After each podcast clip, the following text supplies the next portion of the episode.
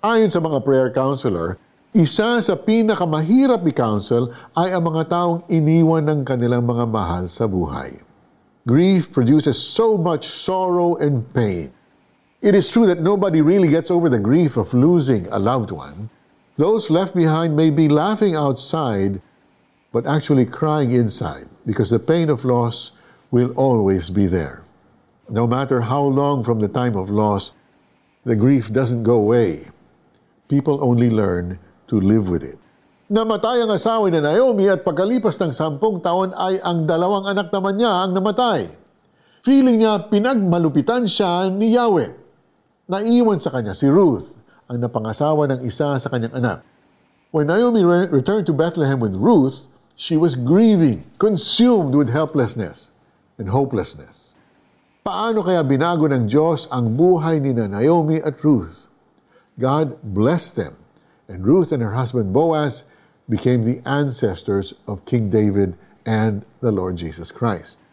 Si Job ay sinubok din ng Diyos nang mamatay ang kanyang mga anak in a terrible, terrible tragedy. Ano kaya ang naging reaction ni Job? Tumindig si Job, pinunit ang kanyang damit at nag-ahit ng ulo. Pagkatapos nagpatira pa siya sa lupa at nagpuri sa Diyos. Sa kabila ng malungkot na pangyayaring ito, hindi nagkasala si Job. Hindi niya sinisi si Yahweh.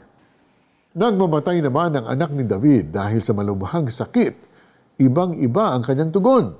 David initially prayed and asked God to heal his son, pero pagkalipas ng anim na araw, namatay ang bata. Pagkarinig nito, bumangon si David, naligo at nagbihis.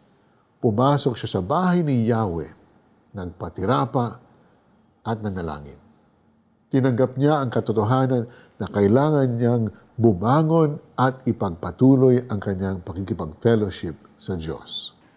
Nangungulila ka rin ba? God feels with us and weeps with us. Naomi, David, and Job's experiences all prove that God can use their sorrows for good, that God can use our sorrows for good. Trust God to be your comforter. And someday, God can use you to comfort others. Pray po tayo. Our loving God, thank you that in our distress we can call on you. And when we cry out to you, you hear our voice and see our tears. Kayo po ang aming great healer, the one who heals our pain and our sorrow. In Jesus' name, we pray. Amen. Paano po natin ma-apply itong passage na ito? Remember the acronym TRUST whenever you are struggling with sorrow. T. Think of anything good that's come out of it. R. Recognize your limitations and remember God. U. Use your sorrows for your good. S. Seek God and stay close to Him. And T, take Jesus as your great comforter.